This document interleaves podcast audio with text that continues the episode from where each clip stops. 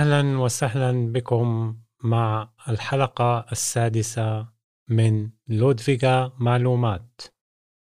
بودكاست تم إعداده بطريقة سهلة ومعلومات متنوعة من قبل لودفيغا كومون بست لغات مختلفة السويدية البسيطة الإنجليزية العربية التجرينية الصومالية الإيرانية. عزيزي المستمع لا تتردد في المشاركة معنا. من خلال اتصالك إذا كان لديك أي اقتراحات مفيدة حول أي موضوع أو سؤال تريد طرحه. وكذلك إبداء رأيك حول البودكاست من أجل تطوير هذا العمل والمضي به قدما نحو الأمام. ونود الإشارة هنا بأن جميع تعليقاتكم وآرائكم ستكون محل ترحيب وتقدير من قبلنا. فاهلا وسهلا بكم مرة أخرى. على podd snabel-a Ludvika punkt se.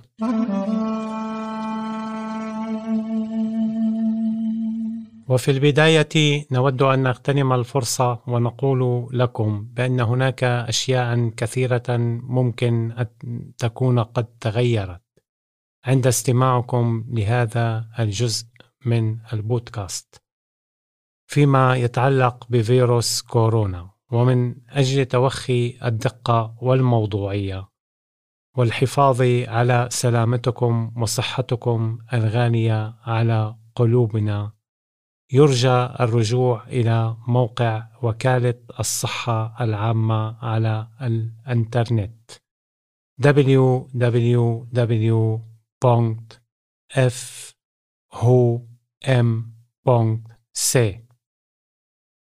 أو يمكنك الاتصال على الرقم صفر ثمانية واحد اثنين ثلاثة ستة ثمانية صفر صفر صفر حيث يمكنك التحدث بلغتك الأم والحصول على أحدث المعلومات المتعلقة بفيروس كورونا. ويمكنك الاطلاع على آخر المعلومات عن الوضع في منطقة دالنا. على www.1177.c أخبار لودفيغا ودالنا. مع اللقاحات ضد كورونا نبدأ. لأنه يعتبر الطريقة الأكثر فاعلية لتجنب الحصول على مرض خطير والذي يؤدي إلى الموت أحيانا. ونود الإشارة أيضا إلى أن التطعيم يحد من انتشار العدوى. لذلك فمن المهم جدا أن يؤخذ اللقاح من قبل أكبر عدد ممكن من الناس إذا أمكن. ونود التأكيد على أنه يوجد لقاحان ضد كورونا تمت الموافقة عليهم ويتم العمل بها في السويد.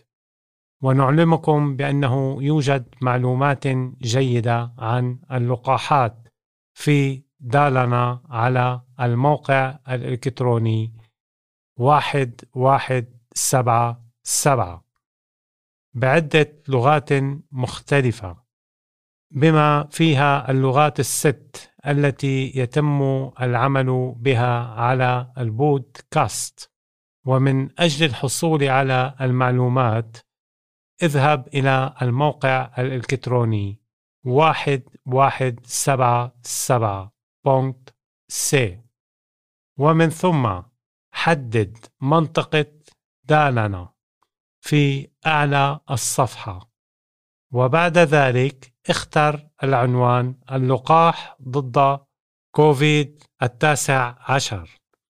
وبالحديث عن اللقاح فإن اللقاح في دالنا حصد نجاحا كبيرا وفقا للتوقعات. ويعتقد بأن هناك عددا أكبر من الناس سيأخذون اللقاح لاحقا. وبالنسبة للرعاية الصحية فإن الوضع الآن أفضل قليلا من السابق. ولكن لا يزال خلافا للمعتاد. وقد تم نقل العديد من العاملين في مجال الرعاية الصحية من أماكن عملهم الاعتيادية للعمل في الرعاية التاجية. ولا يقتصر الأمر على الرعاية الصحية فقط. فهناك مجالات وحالات أخرى داخل البلدية بدأت تأخذ وقتا أطول في الوقت الراهن.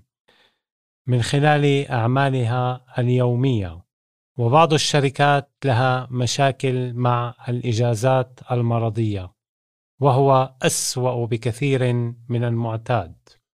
والتعلم أصبح عن بعد في المدارس والذي بدوره يحمل اثارا سلبية عند بعض الناس. أما عن السفر في وسائل النقل العامة فقد أصبح أقل منه عن العام الماضي وربما كان هذا له علاقة كبيرة بالتعلم عن بعد. وللأسف فإن بعض الناس الذين يسافرون في أوقات الذروة أي أوقات الازدحام لا يستخدمون كمامات الفم.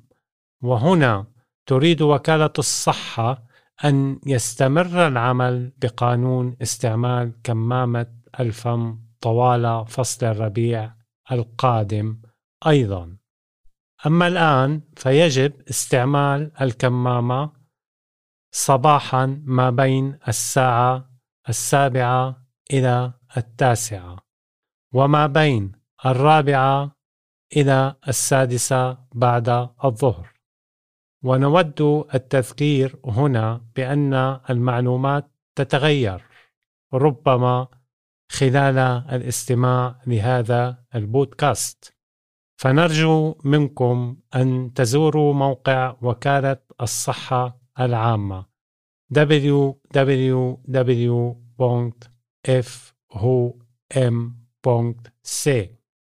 لمواكبة أحدث المعلومات من مصادرها الرئيسية. ونضيف هنا فإن الأشخاص الذين قرروا أخذ لقاح ضد كوفيد التاسع عشر من الرعاية الصحية في دالنا فقد تقرر مساعدتهم للوصول إلى أماكن اللقاح المعتمدة من خلال الرحلات المجانية في الباصات أو القطارات عند عدم وجود الإمكانية للتنقل بسيارة خاصة. وهذا يعني بأن الإجازات المرضية سيتم تغييرها مؤقتا.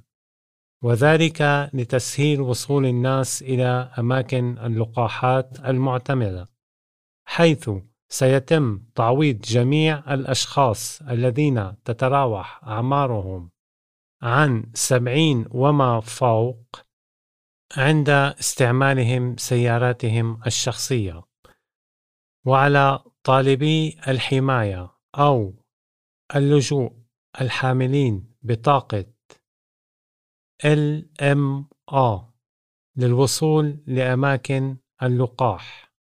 وسيجري العمل بهذا القانون اعتبارا من التاسع عشر من يناير إلى الثلاثون من يوني حزيران من هذا العام. تابعونا وسنوافيكم بكل ما هو جديد عن الرحلات المرضية والقوانين المؤقتة المتعلقة به. وهنا سنقوم بتسليط الضوء على ماهية الرحلات المرضية. فالرحلات المرضية هي رحلات إلى المراكز الصحية أو مرافق المستشفيات العامة.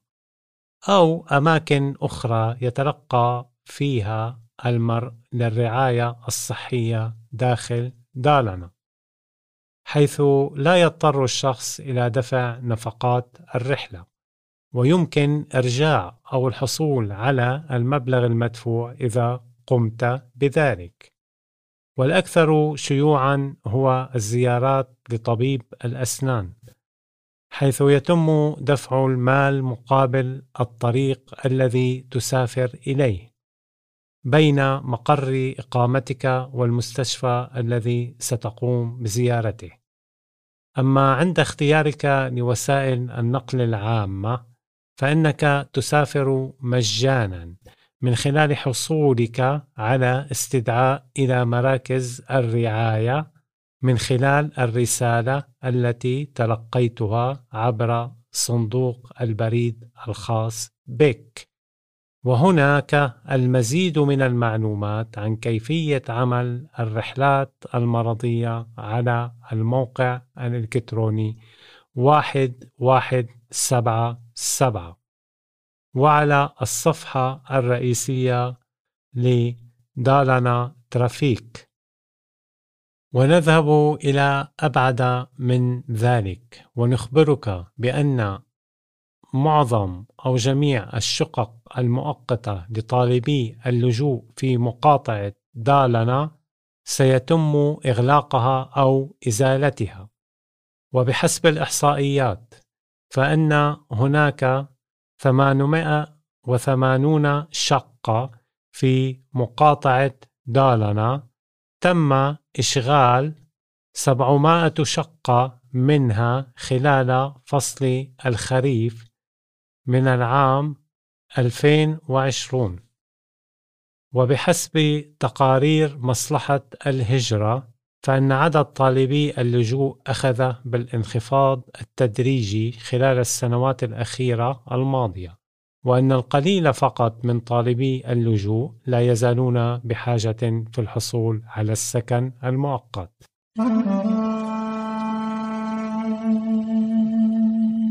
والآن إلى أخبار السويد والعالم. إذا كنت تود رؤية شيء إيجابي حول كوفيد التاسع عشر فهو قام بتخفيض القيء والإنفلونزا خلال فصل الشتاء لهذا العام. ويمكن القول بأنه اختفى تقريبا في السويد. ويعتقد أن هذا يعود لأن الناس يريدون حماية أنفسهم ضد كوفيد التاسع عشر. لأن هذا يكون أفضل عند الحفاظ على مسافة بين بعضنا.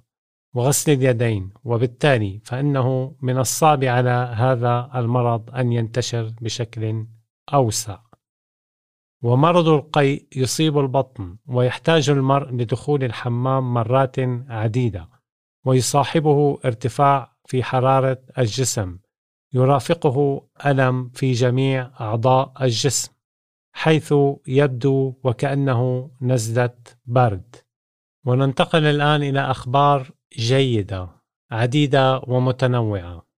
فبالنسبة لأنشطة الأطفال فقد قررت الحكومة السويدية إعادة فتح الأماكن المغلقة من جديد وينطبق هذا على الأطفال المولودين في عام 2005 ويتعلق هذا التغيير على الأنشطة الرياضية والثقافية على حد سواء.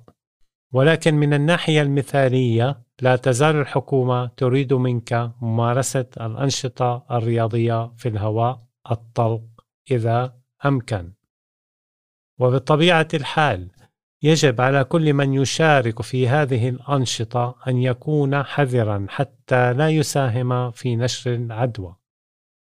كما أن معظم الأطفال يحتاجون إلى ممارسة الرياضة وغيرها من الأنشطة في أوقات فراغهم لكي يشعروا بالرضا والارتياح. كما يحتاج الشباب إلى حياة طبيعية قدر الإمكان. ونود الإشارة إلى أن العديد من الأنشطة قد أعيد فتحها أمام العامة من جديد. وقد يكون هذا أسهل وأفضل عند ذهابك للموقع الإلكتروني لبلدية لودفيغا. www.lodviga.se لمواكبة أحدث المعلومات والقوانين المتعلقة بهذا. أما بالنسبة لحجم انتشار العدوى لكوفيد التاسع عشر خلال شهر يناير أو كانون الثاني فكانت أقل قليلا في السويد ولكن يبدو الأمر مختلفا في مناطق أخرى فقد توفي أكثر من مليوني شخص في جميع أنحاء العالم بعد إصابتهم بكوفيد التاسع عشر. ففي الولايات المتحدة الأمريكية لقي مئات الآلاف من الأشخاص حتفهم. هناك بعد إصابتهم بكوفيد التاسع عشر. وفي الهند توفي حوالي 150 ألف شخص نتيجة الإصابة بهذا الفيروس. أما في الصين فقد بدأت بحملة تطعيم واسعة تمكنت من خلالها للحد من انتشار العدوى. ولكن في الآونة الأخيرة تم إغلاق أجزاء واسعة من شمال الصين.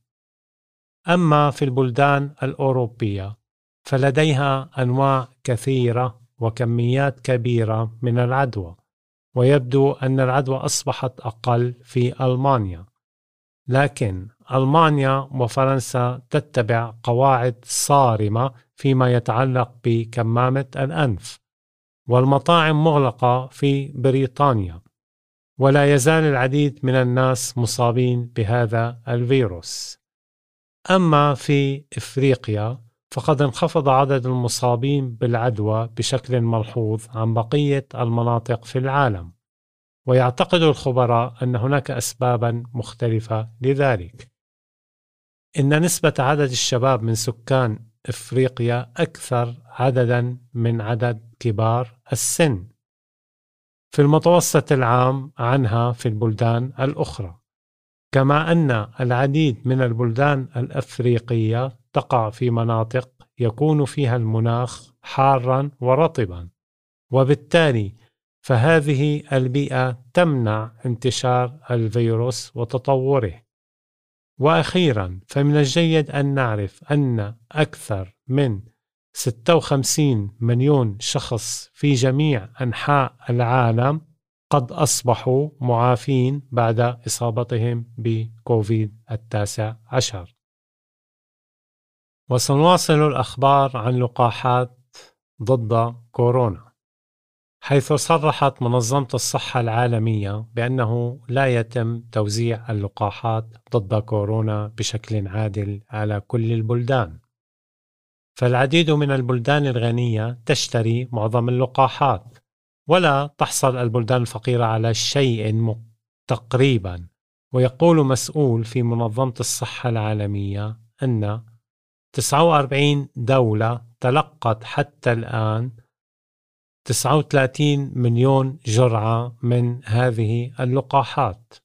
في حين أن هناك بلدا فقيرا لم يتلقى سوى 25 جرعة من هذه اللقاحات.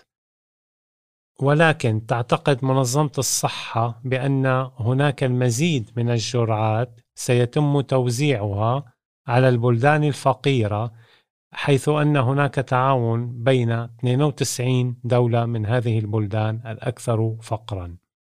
وهذا بدوره سيسمح ل 20% من الناس في الحصول على اللقاحات ضد كوفيد التاسع عشر. وبالنسبة للسويد فهو بلد غني وقد قامت بشراء اللقاحات بنفسها بنسبة أكبر من عدد السكان في السويد والهدف في السويد هو إعطاء نسبة 70% من السكان في السويد لهذا اللقاح. وهنا ننهي أخبارنا عن كورونا وننتقل إلى الولايات المتحدة الأمريكية، حيث غيرت البلاد رئيسها، وهذه كانت أخبارا سارة لجميع أنحاء العالم. حيث تابعت خروج دونالد ترامب وبالمقابل جو بايدن أصبح الرئيس الجديد للبلاد ومنذ اللحظات الأولى لجو بايدن بدأت أشياء عديدة بالتغيير والتي كانت بمثابة القرارات الأولى للرئيس الجديد حيث أنه يمكن للرئيس أن يقرر بنفسه والبرلمان الأمريكي ليس عليه التصويت عليها. وهنا رأينا كيف عاد جو بايدن إلى العمل مع بقية العالم عندما يتعلق الأمر بالمناخ ومنظمة الصحة العالمية. هذا التعاون الذي قام دونالد ترامب بإنهائه خلال توليه مهامه كرئيس للولايات المتحدة الأمريكية. كما قرر جو بايدن أيضا إيقاف أي أموال من شأنها تذهب نحو بناء الجدار ضد المكسيك والتي تجعل من الصعب على الناس الدخول إلى الولايات المتحدة الأمريكية. كما قام ترامب بفرض حظر سفر على أشخاص من دول إسلامية إلى الولايات المتحدة الأمريكية. وبالمقابل قام بايدن بإنهاء هذا الحظر. وبعيدا عن الأخبار السياسية وأخبار كورونا نود الحديث عن أخبار جيدة لأولئك الذين يفكرون بالدراسة في مجال الرعاية الصحية حيث سيكون هناك عدة آلاف من مراكز التدريب لمختلف المهن الصحية. وقد دعا وباء كورونا العديد من الناس للعمل في مجال الرعاية الصحية. ولذلك يجري الآن العمل على خلق سبعة آلاف مكان آخر للتعليم في مجال الرعاية الصحية في مراكز التعليم العالي المهني. وهو تعليم يأتي بعد المرحلة الثانوية. لتعلم ودراسة مهنة معينة حيث يقوم المتعلم بإجراء براكتيك خارج المعهد. وغالبا ما يكون في أحد مراكز العمل ذات صلة بموضوع الدراسة. حيث بينت الدراسة بأن هناك حاجة إلى المزيد من الناس للعمل بهذه المجالات والاختصاصات. وكما قلنا سابقا فإن جميع الدورات تشمل التدريب في أماكن العمل وستتاح أماكن التدريب ثلاثة عشر دورة مختلفة لمهن الرعاية الصحية كمسعفين وممرضات متخصصين في الرعاية الطارئة. بعض الدورات هي للأشخاص الذين لديهم بالفعل تعليم أقل في مجال الرعاية الصحية.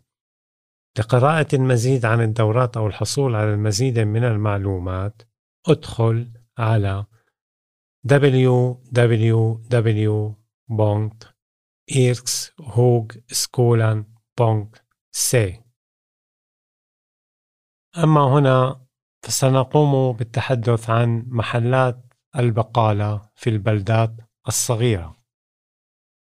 هناك العديد من الأشخاص الذين يأتون من خلفيات أجنبية يديرون محلات بقالة صغيرة. وقد انخفض عدد المحلات الكبيرة في المجتمعات الصغيرة أي الضياع لسنين عدة مضت وكذلك العديد من محلات البقالة الصغيرة أغلقت أيضا لكن خلال الأربع سنوات الماضية لوحظ توقف الإغلاق لهذه المحلات ويعود السبب إلى أن أصحاب محلات البقالة هذه يمكنهم الحصول على دعم مادي من الدولة وبالتالي الاستمرار في متابعة نشاطهم التجاري. أما هنا فنود أن نخبركم عن الأطباء الأجانب الذين تلقوا بطاقة مزاولة مهنة كطبيب.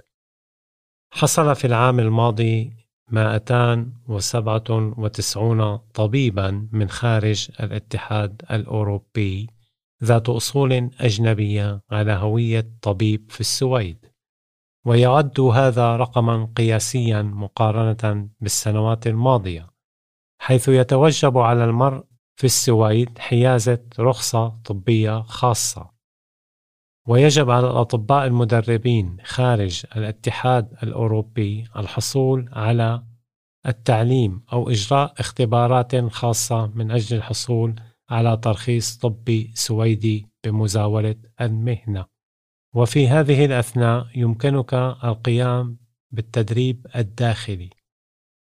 والعمل في مجال الرعاية الصحية مع المهن التي لا تحتاج إلى تحديد الهوية كممرضة أو فني صيدلي على سبيل المثال. والمجلس الوطني للصحة والرعاية الاجتماعية هو الذي يوافق على الترخيص الطبي الذي يستغرق وقتا طويلا لكثير من الأطباء الأجانب للحصول على هذا الترخيص الطبي السويدي. وفي العام الماضي تمت الموافقة على عدد من التراخيص الطبية للأطباء المدربين خارج الاتحاد الأوروبي. وتمت الموافقة على 297 ترخيص. ويعود السبب الأهم لذلك هو أن المجلس الوطني للصحة والرعاية الاجتماعية قام بتغيير نظامه للموافقة على بطاقات الهوية الطبية. ومقارنة بالسنوات العشر الماضية بلغ متوسط التراخيص الطبية 196 ترخيص في كل عام. وتعتقد نقابة الأطباء بأنه لا يزال هناك نقص في عدد الأطباء وأن هذا سيأخذ وقتا طويلا لسد حاجة السويد لهذه المهنة. وتوصي بإجراءات أسرع ويجب على جهات رسمية متعددة المشاركة وتحمل المسؤولية. ولكن ليس من الواضح على من تقع المسؤولية الكبرى. والآن سوف ننتقل إلى خبر يتعلق بنسبة الفقر في السويد مقارنة بدول الاتحاد الأوروبي. وهذا الخبر يقول بأن السويد لديها نسبة أقل من الأشخاص الفقراء مقارنة مع الاتحاد الأوروبي لكن الأرقام الجديدة تشير تشير إلى أن نسبة الفقر آخذة بالارتفاع في السويد حيث أن هناك خمسة عشر بالمائة من السويديين يعتبرون فقراء. وهذا أعلى رقم وصل إليه حتى الآن. وهناك العديد من النساء فوق عمر الثمانين عاما والعديد من الأطفال الذين يعتبرون فقراء. لكن السويد كبلد أصبحت أكثر ثراء حيث أن هناك طبقة محددة تكسب المزيد من المال في كثير من الأحيان.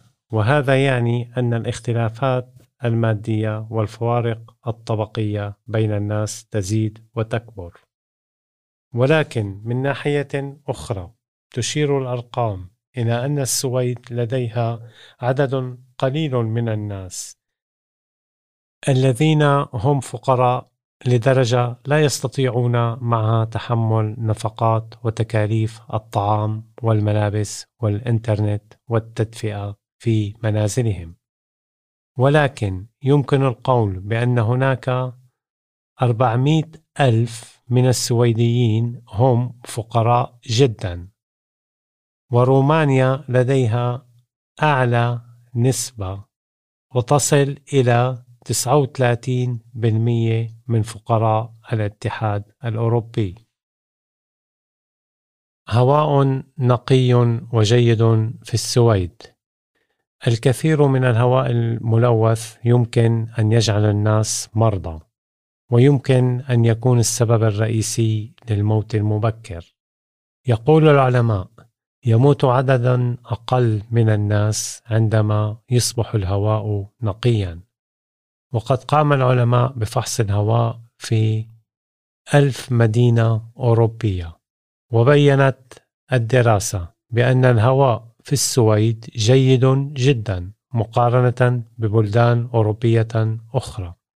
ومع ذلك يموت أكثر من 7000 شخص في السويد. نتيجة تلوث الهواء.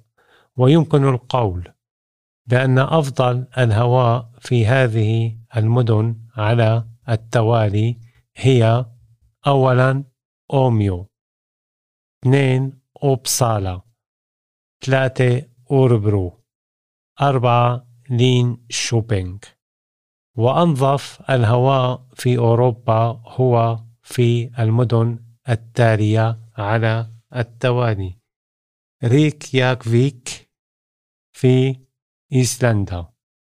ترومسو في النرويج. والهواء في مالمو أصبح نظيفا. كما هو الحال في ترومسو.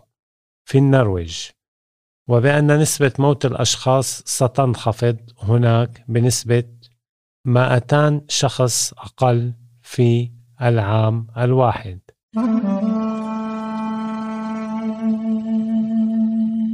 مهنة الأسبوع. يعتقد العديد من الخبراء أنه سيكون من الأفضل والأهم الحصول على التعليم من أجل الحصول على وظيفة في السنوات المقبلة. فأولئك الذين يختارون التدريب في الرعاية الصحية أو في المدارس هم سيكونون أفضل حظا في العثور على وظيفة. ويضيفون أيضا بأن مهنة الكهربائي ستأخذ مكانا واسعا للحصول على عمل في السنوات المقبلة. لذلك سوف نسلط الضوء على هذه المهنة. فأنت ككهربائي سواء كنت تعمل مع إعداد الأسلاك والإضاءة في المنازل الجديدة أو كنت تعمل في محطات التوليد الكهربائي والإصلاحات العامة كشبكات الكمبيوتر والاتصالات السلكية واللاسلكية في المدن والمحلات التجارية والأماكن الصناعية. إنه عمل متحرك ويمكن القيام به على ارتفاعات شاهقة وفي الأماكن الضيقة أيضا على حد سواء. لكن كيف تصبح كهربائي؟ هناك في المدرسة الثانوية تدرس في برنامج الطاقة والكهرباء وقد تكون أيضا هناك دورات تدريبية في مدارس تعليم الكبار ال Komvux ويتوفر أيضا المزيد من التدريب الكهربائي في مراكز التعليم المهني yrkeshögskola كيف يمكن الحصول على وظيفة كهربائي؟ رخصة السياقة مهمة جدا ومعظم أصحاب العمل يطلبون رخصة السياقة عند التوظيف.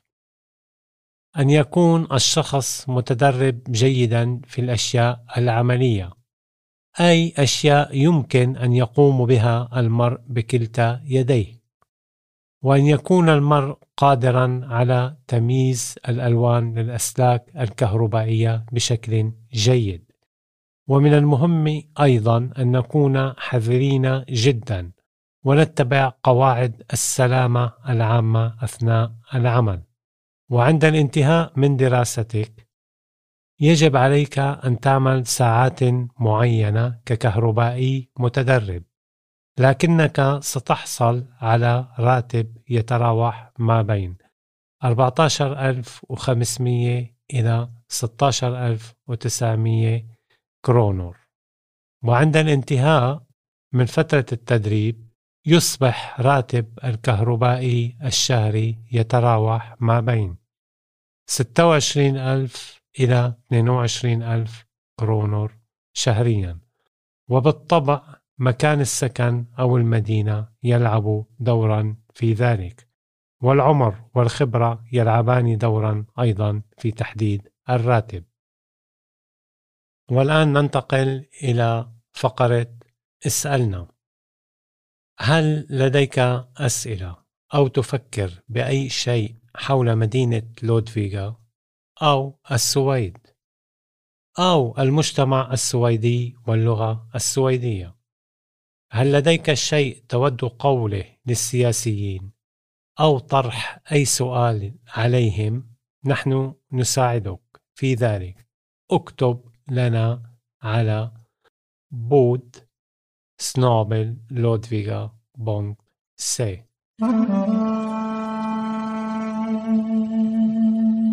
والآن إلى كلمات الأسبوع بالسويدية. Effektiv تعني فعال أو شيء يعطي نتيجة جيدة. Positiv تعني إيجابي. Negativ تعني سلبي. Tillfälligt تعني مؤقت. Trång تعني ضيق. Erfarenhet تعني تجربة أو حنكة أو خبرة. Anläggning تعني منشأة. مبنى تقال غالبا عن المصانع والحدائق. ريبراخون تعني تصليح. بسلوت تعني قرار.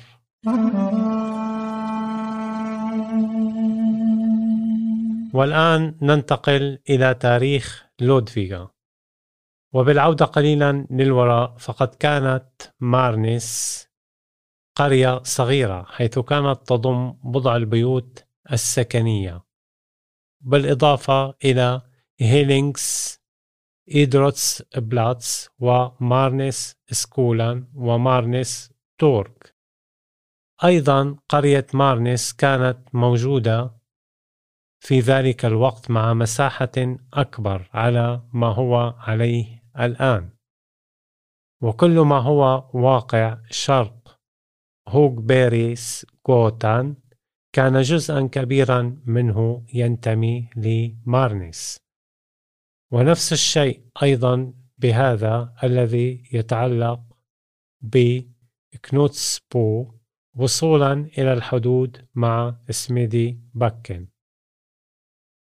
وننتقل الآن إلى نصيحة الأسبوع. إذا كان لديك انستغرام فإننا ننصحك بالذهاب إلى العنوان لودفيغا. حيث يمكنك الحصول على نصائح متعددة. حول الأشياء التي يمكن رؤيتها أو زيارتها في منطقة لودفيغا في الهواء الطلق وهي مناسبة كثيرا للعائلات. وتقدم نصائح حول كل شيء من منحدرات ومسارات أماكن تزحلق وعناوين مناطق طبيعية وقصص التاريخ القديم للمنطقة. فقط اذهب إلى انستغرام وابحث Ludvika. Utflykt.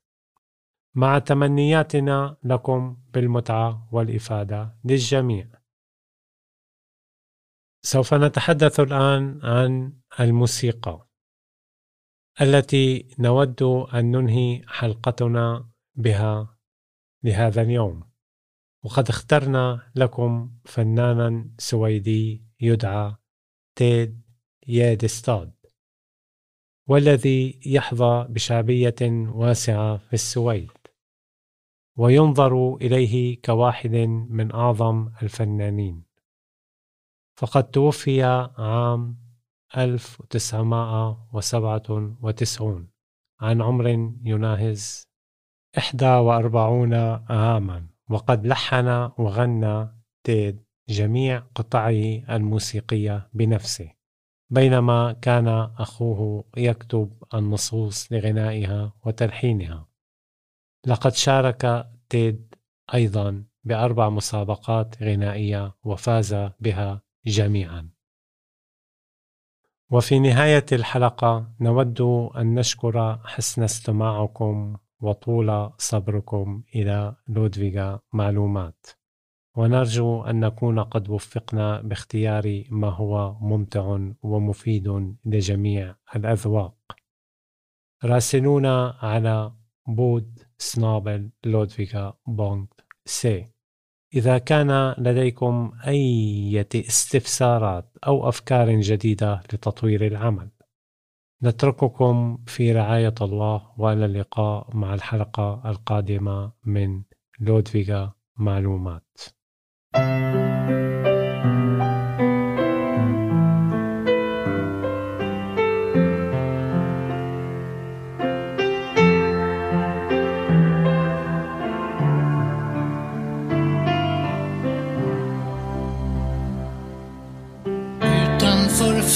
Fönstret slår våren ut.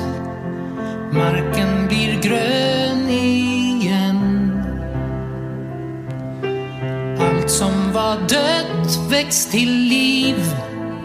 Det kan också vi. Mm. Så länge